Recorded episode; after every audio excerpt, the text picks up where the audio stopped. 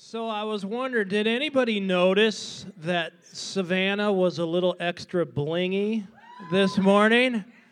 Yes, so Savannah and Ryan Weicker got engaged this weekend.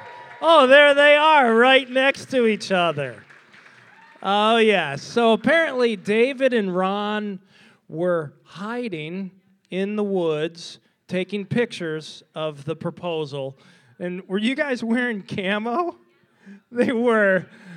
The Marines are like, okay, we're bringing out the really important stuff. That's hilarious. So really excited for you two. It's just been fun to see this happen. So, yes.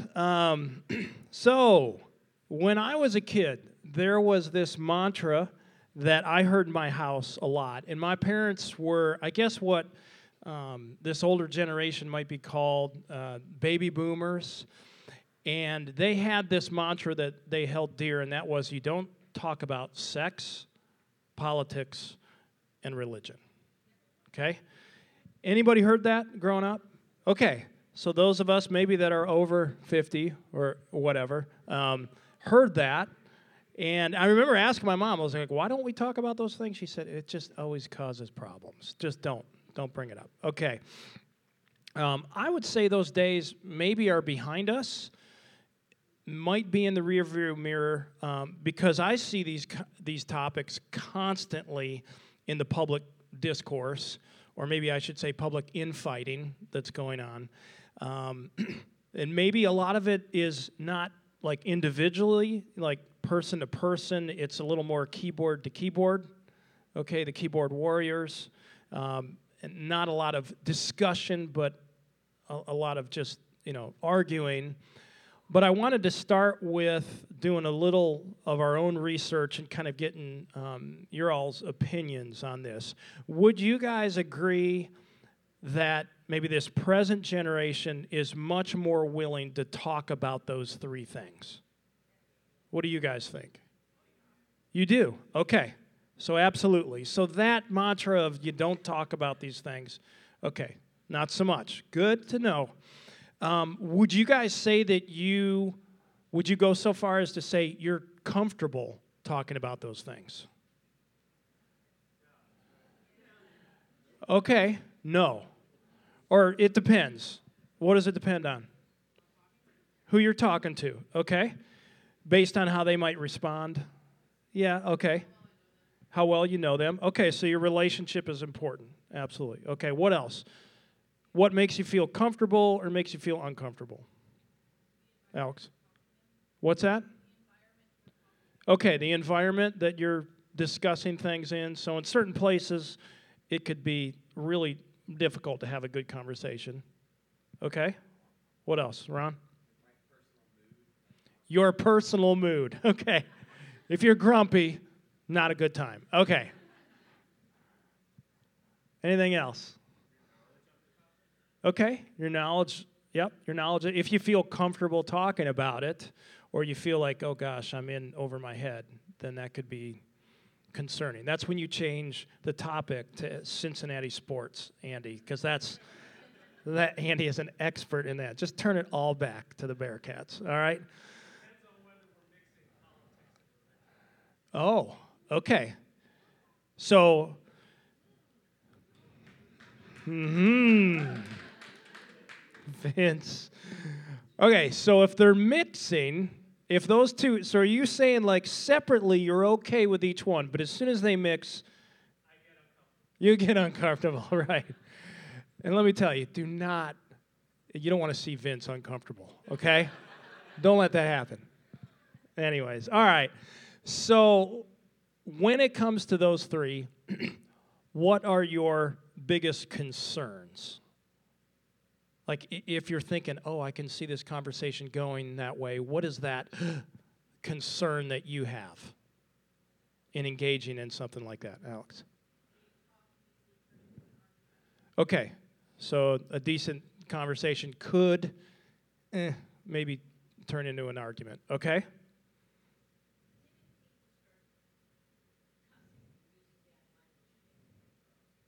Okay, Okay, so more, yeah, just really forceful, as opposed to, hey, here's a good argument. It's more like, oh, yeah, saddlebags. Okay, yeah.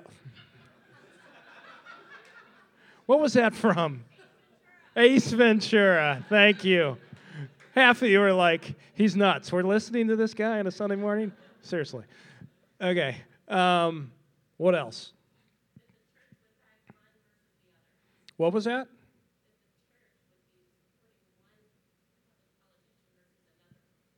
Oh, okay. Okay, so there could be this perception that the church is behind one specific politician. Okay. All right. Like the church in general. What else? What's other concerns that you have? Go for it.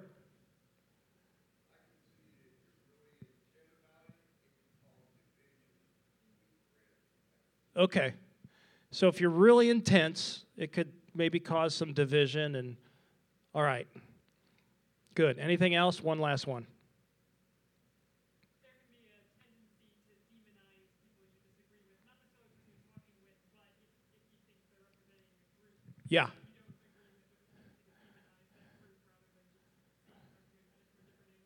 Right. Absolutely. Okay. Yeah.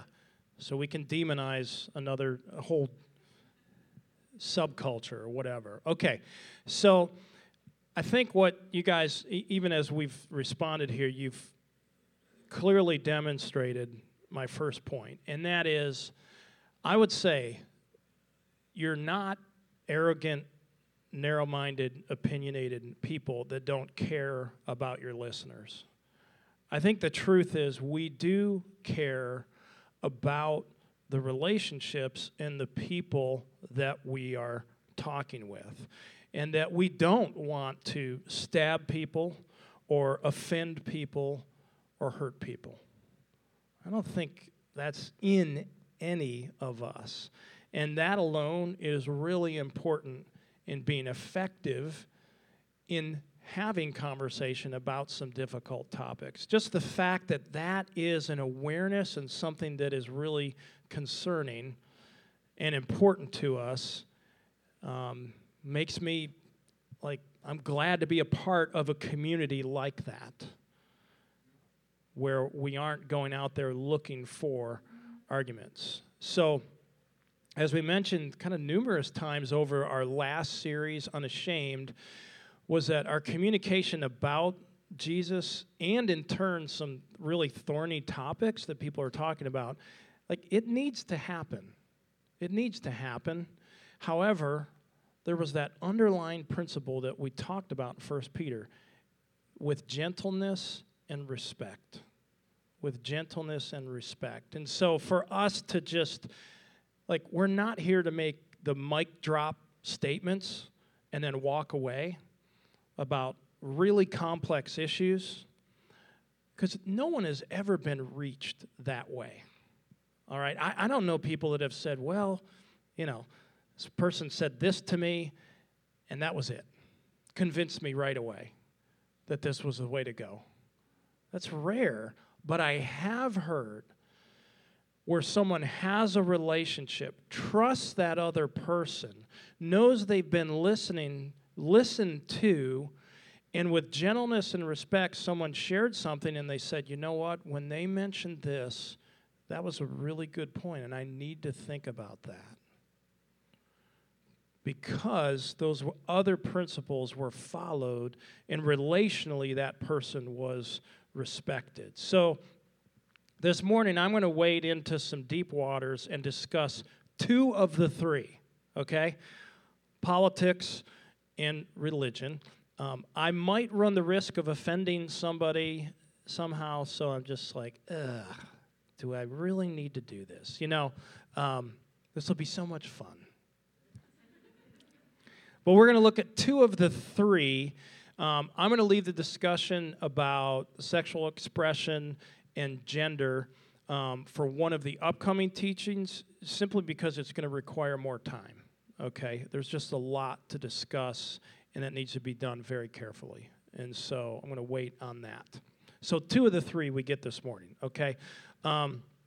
I hope that something that I share here is helpful when it comes to what Jesus has called us to, and that is to live in a way where we love justice, we walk humbly with our God, and we love others as Jesus called us to, and then we're faithful to the gospel, okay?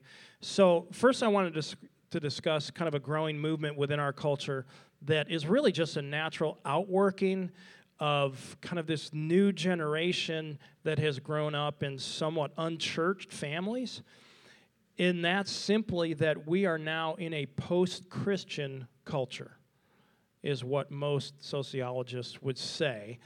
And so biblical knowledge and discussion and people getting around like at a pub like we do on God on Tap, and discussing theology like used to kind of be a part of culture. And there was some biblical understanding and knowledge, and that has changed dramatically, okay? A lot of our friends have never read a page of Scripture. They've heard a couple verses. Like most would know one Bible verse, okay? And it's probably, don't judge, lest you shall be judged. That is pretty much it for a lot. So many have rejected Christianity or just don't really have any knowledge of it at all or its message. And so a lot of times just to communicate what it is really eye-opening for people. Like it's not even arguing about it, it's just saying, hey, can I just share with you what it does say? Oh, yeah, I don't really know. And then, man, it's neat to see how God works there. So it is true that if we survey the American landscape, the surveys do suggest that we are becoming a more non-religious culture. And by that, the definition is that more people now do not clearly identify with any particular faith, and that they would say they have no religion, okay? Knowing this is helpful because what it says to me is that, okay, the traditional faiths that are out there might attract a spiritually curious person are no longer like the go-to anymore. And so a lot of people have given up on the church at the corner, but they have not given up on God.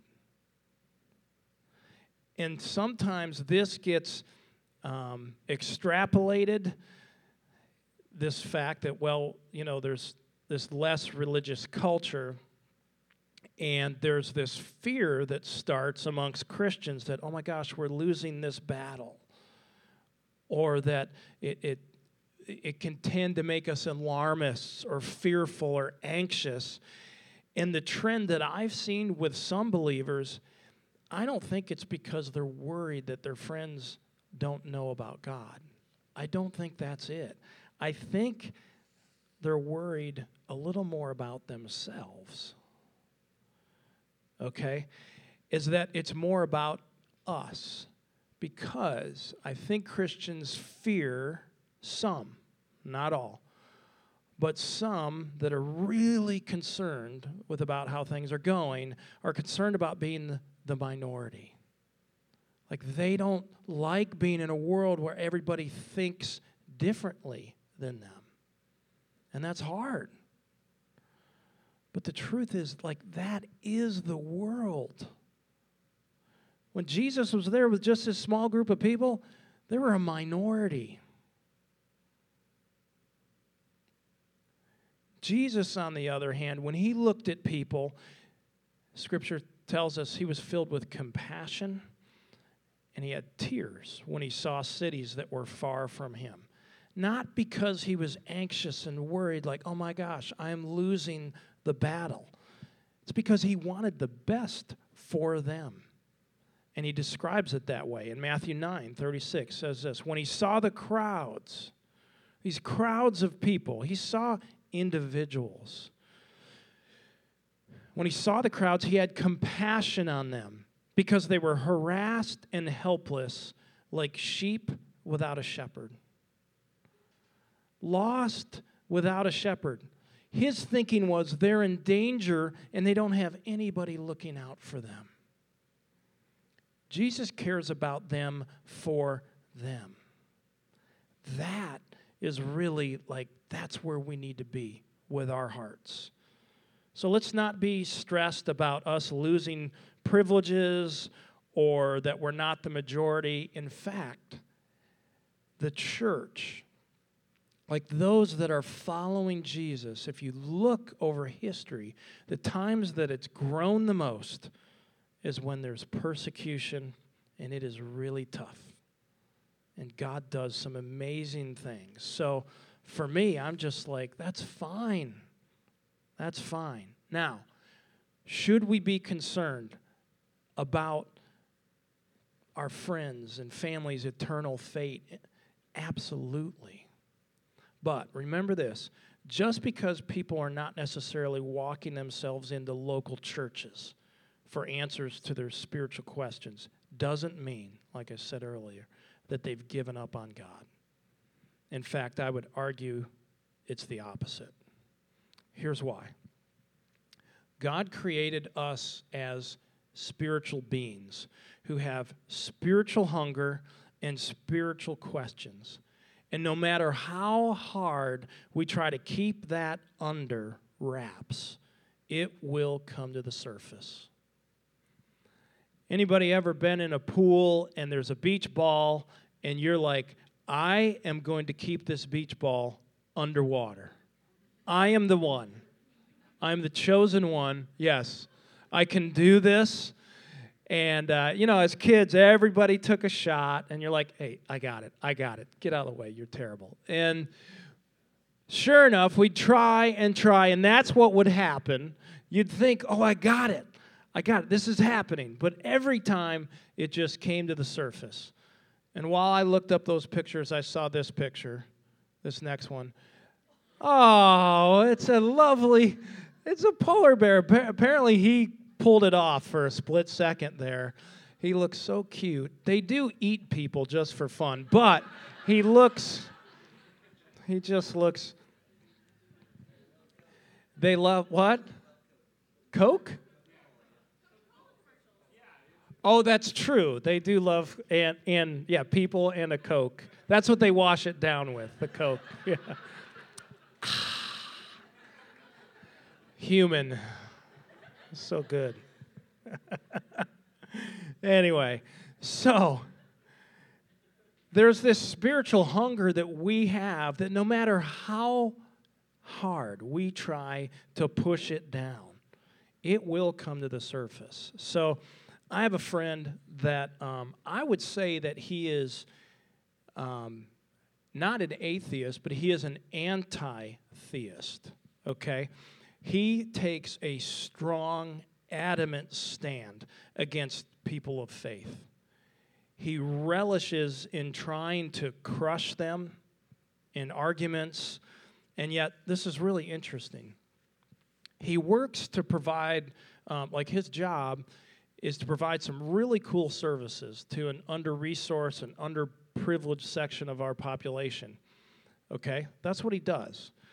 He constantly argues why some things are obviously right and other things are obviously wrong and evil. Okay? He has really high standards for people, and he shames people that don't live up to those standards. Like one of his favorite sayings is, this person is a POS. You guys know what that means, okay? So the confusing thing about my friend is that even though his world technically does not have an authority, does not possess a right and wrong, has no innate purpose, he lives as if all of those things are true. He said he does not believe in God. He has chosen to be a secular humanist. When I look at what he does with his life, frankly, he is doing God's work. I think he's actually living out part of God's design for his life. And he can't get around it because he is a spiritual being. And even though He rejects the concept of a God he can't get around living as though there is. He's constantly making declarations on what is moral and immoral, even though his worldview is amoral. Again, it's not, it doesn't line up. Why is that happening with him? Because he can't keep the beach ball down. This is how we're made. So we're either suppressing truth or God is using it. We're starting to receive it, okay? One of the most liberating and freeing truths that I've ever come to believe is that nobody is beyond God's reach. Nobody. Whether it's Saul of Tarsus or the famous atheist Antony Flew, who came to faith before he died, God is working. And John 5 says this, "My Father," Jesus talking, "is always at his work to this very day. And I too am working." God is up to something with everybody. And so this is why holding on to what is so often out there, this us versus them mindset, is not only inaccurate, it's opposed to the gospel. Okay? The gospel does not say that it's us versus the world. The enemy is not people, it's Satan. He is opposed to Jesus, and Satan opposes us. The truth is, all of our friends are made in the image of God. All of them. And our mission is simply to help them see that and then see their need for Jesus to restore them and forgive them. That's it. I think one of the things that has driven this us versus them scenario is this immense drive for power that is associated with politics, okay? In America today, and in a lot of cultures, really, whoever has the gold rules. In other words, whoever has the most power rules. So might makes right. And therefore, it's strategic to build alliances and enemies to help divide people and force them to choose only one of two sides. So both of those sides will paint the other side themselves as moral and upright, and the other as evil and immoral. So that's what they're presenting. You have those two choices. The reason they want you to make a choice is you making a choice benefits themselves. It's not because they care about people. They care about themselves and the desperation for power so their side can be the authority. And they can do what they want, whatever that is. So, political candidates will pander to special interest groups who want things their way. They'll also pander to individual groups and subcultures with special interests to gain their votes. Is it because they care about them? No. It's because they want the power that their votes get them. They pretend to be friends to get their support. But that's it. It's really about themselves. And so even this intense battle that we see about what is moral and what is immoral is still evidence of the beach ball. We're made in God's image, and we have this inherent draw to a moral code. Some would say it's prescribed for us, that there's an outside creator who prescribes for us, this is how I want you to live. And there's another group of people that feel that is self-defined, and we determine that. So it's really an indication of our spiritual heritage. in this battle that we've always had to call the shots for our own lives, okay? Governing, making rules, policies, whatever, depending on who's doing that, gives us the opportunity to be our own authority. Okay, so here's why I included this in this controversies series, because we see these controversies constantly on the airwaves, but they will never end, okay? We hear, like, this is the worst time, like, we've never been so divided in history, just that doomsday feeling. As long as we've inhabited the earth, it has always been like this. Always. So I would beg to differ. This is not the most divided time in history. It has always been like this. If we read Scripture or we study history, there were always political firestorms, battles for power and control, and it was constant. Since Cain and Abel, even Adam and Eve starting to shirk responsibility and blame each other. Look all through history. We have been at war constantly, and Scripture tells us we will continue to be at war until the end of time.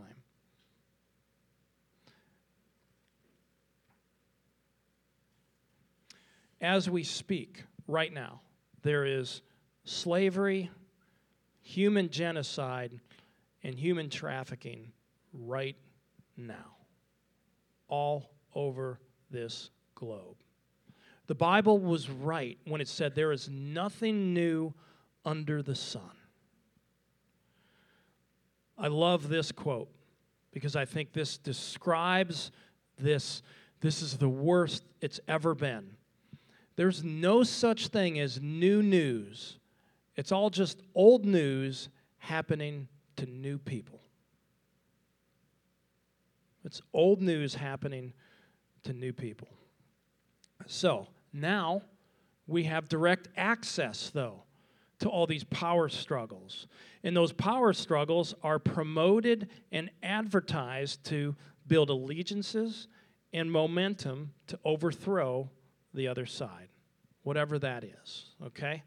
I was reading the other day, there was a headline that said, lawmakers experience pushback over something that they had proposed.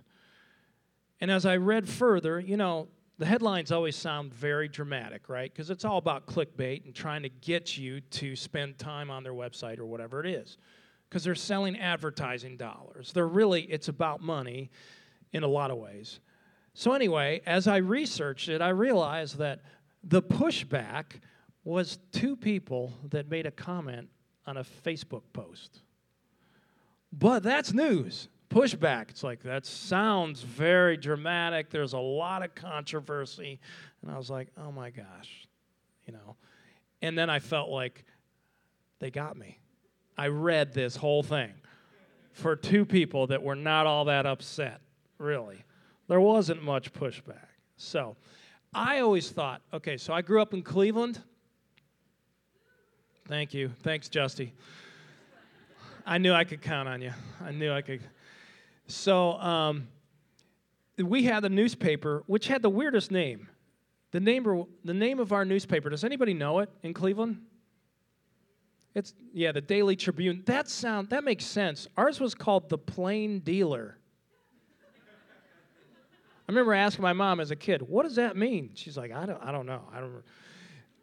But anyway, the Plain Dealer, the newspaper there, would endorse a candidate every year. Newspapers do this all over the country. But I remember thinking, "Well, wait a minute. Now, they're supposed to be objective." However, the editorial board has all gotten together and they determined that they are going to promote or, you know, get behind a certain candidate and endorse them. Is that objective?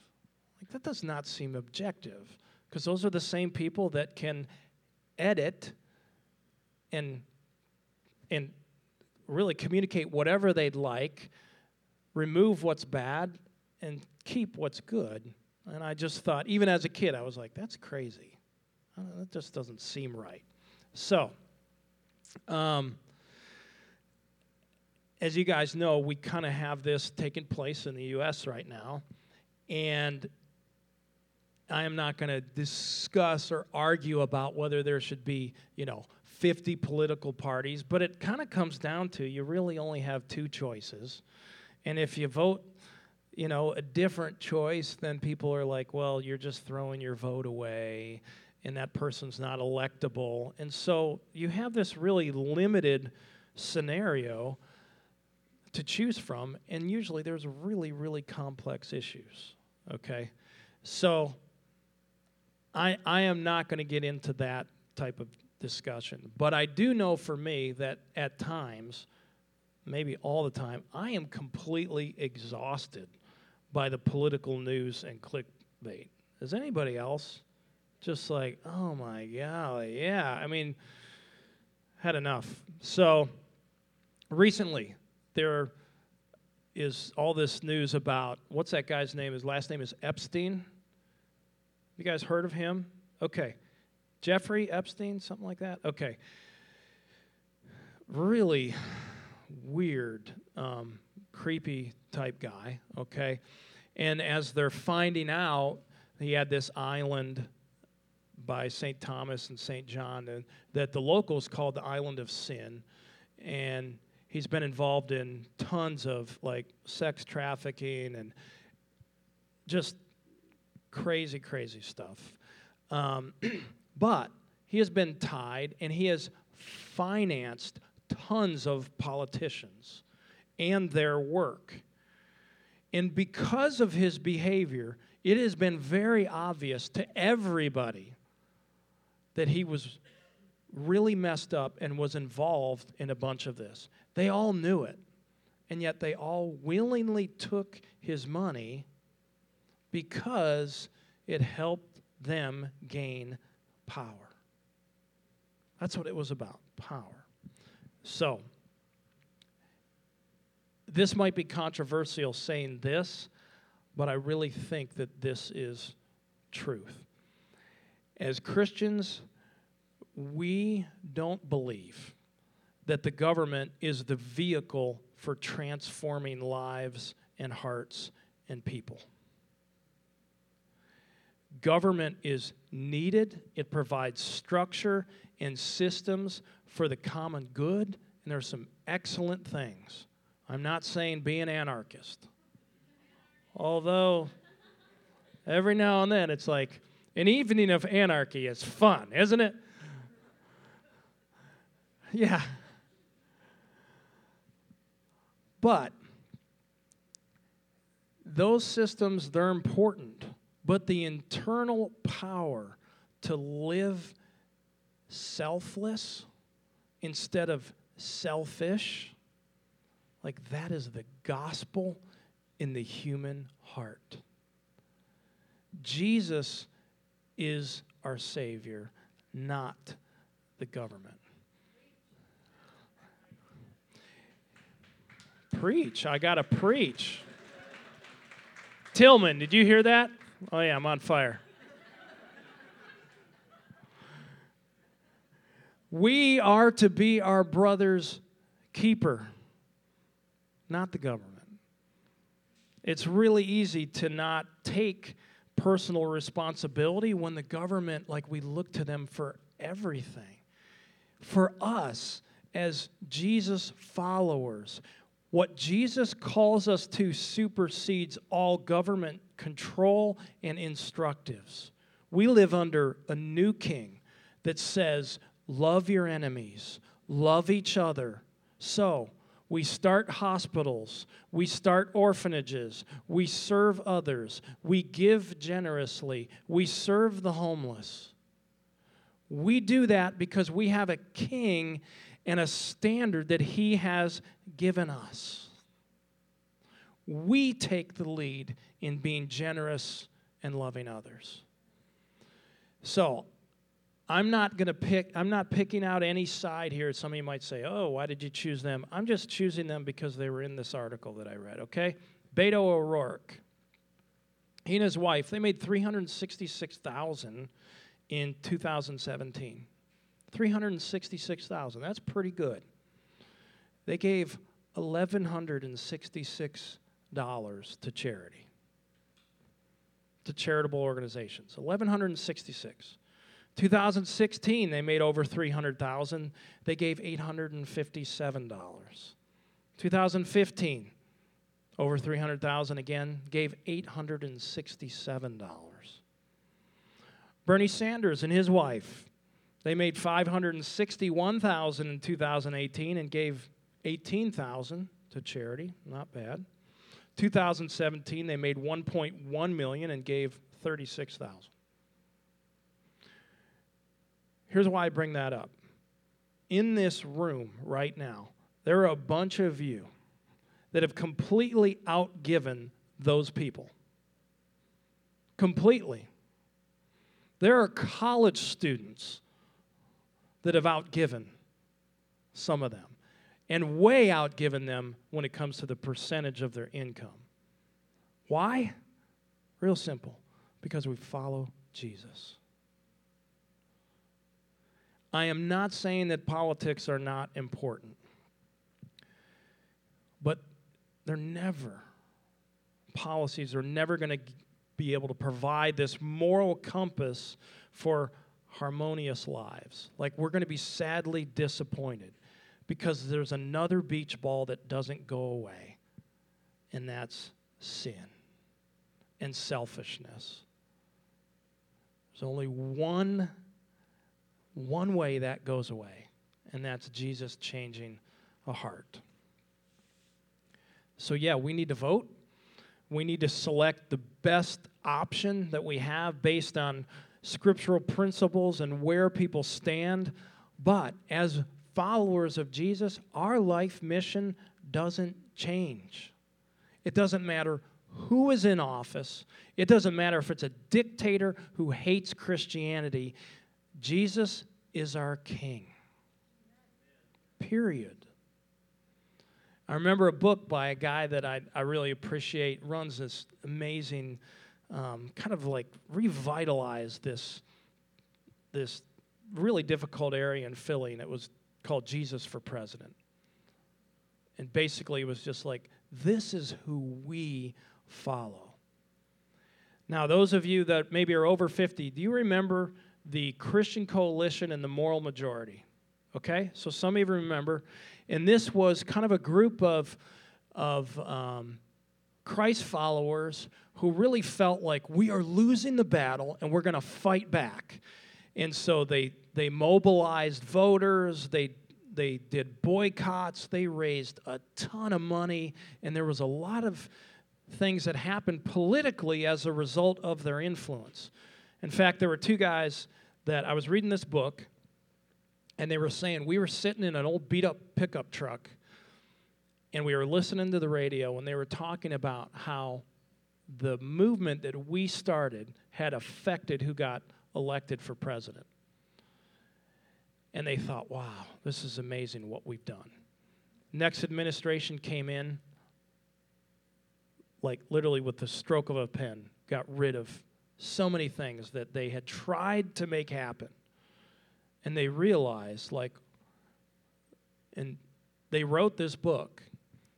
So Ed Dobson was one of them. Cal Thomas, another one, said, what are we doing? The book was titled Blinded by Might.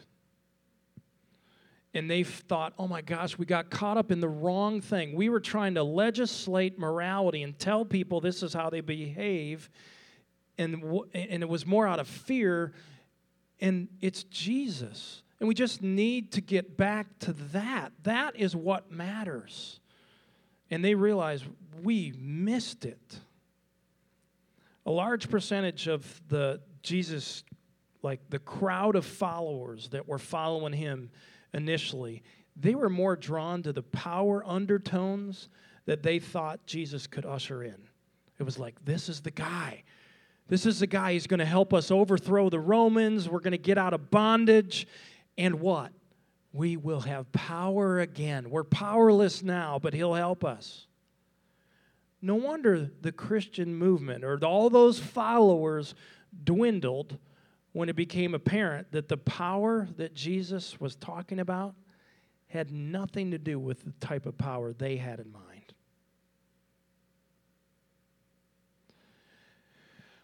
I want to finish with a clip from one of my favorite movies, a movie that wrecked me when I first watched it, Schindler's List.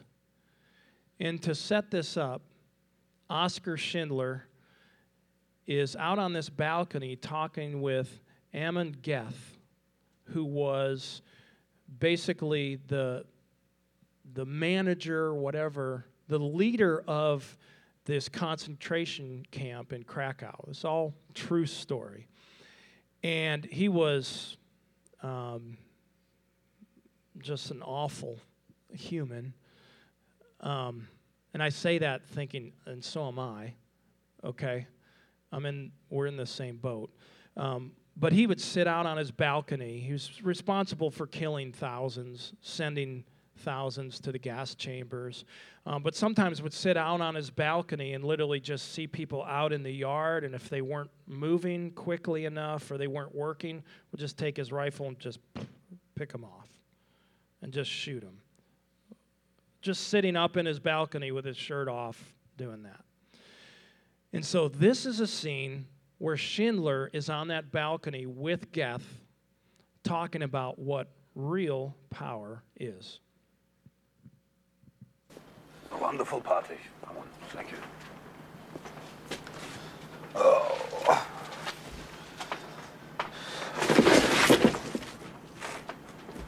Why do you drink that motor oil? I send you good stuff all the time. Your liver's going to explode like a hand grenade. You know, I look at you. I watch you. You're never drunk.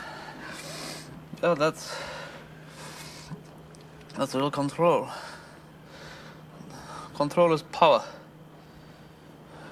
That's power. Is that why they fear us? They fear us because we have the power to kill arbitrarily.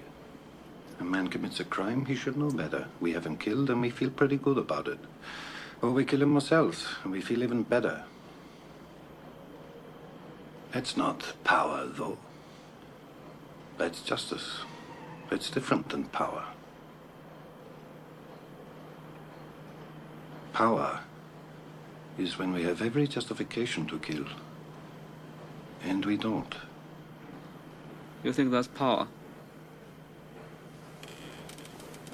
That's what the emperor said. A man stole something, he's brought him before the emperor, he throws himself down on the ground, he begs for mercy. He knows he's going to die. And the emperor pardons him. This worthless man, he lets him go. I think you are drunk. That's power, Amon.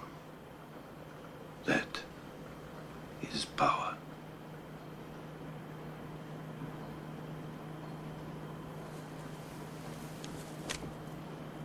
Amon, the good. I pardon you.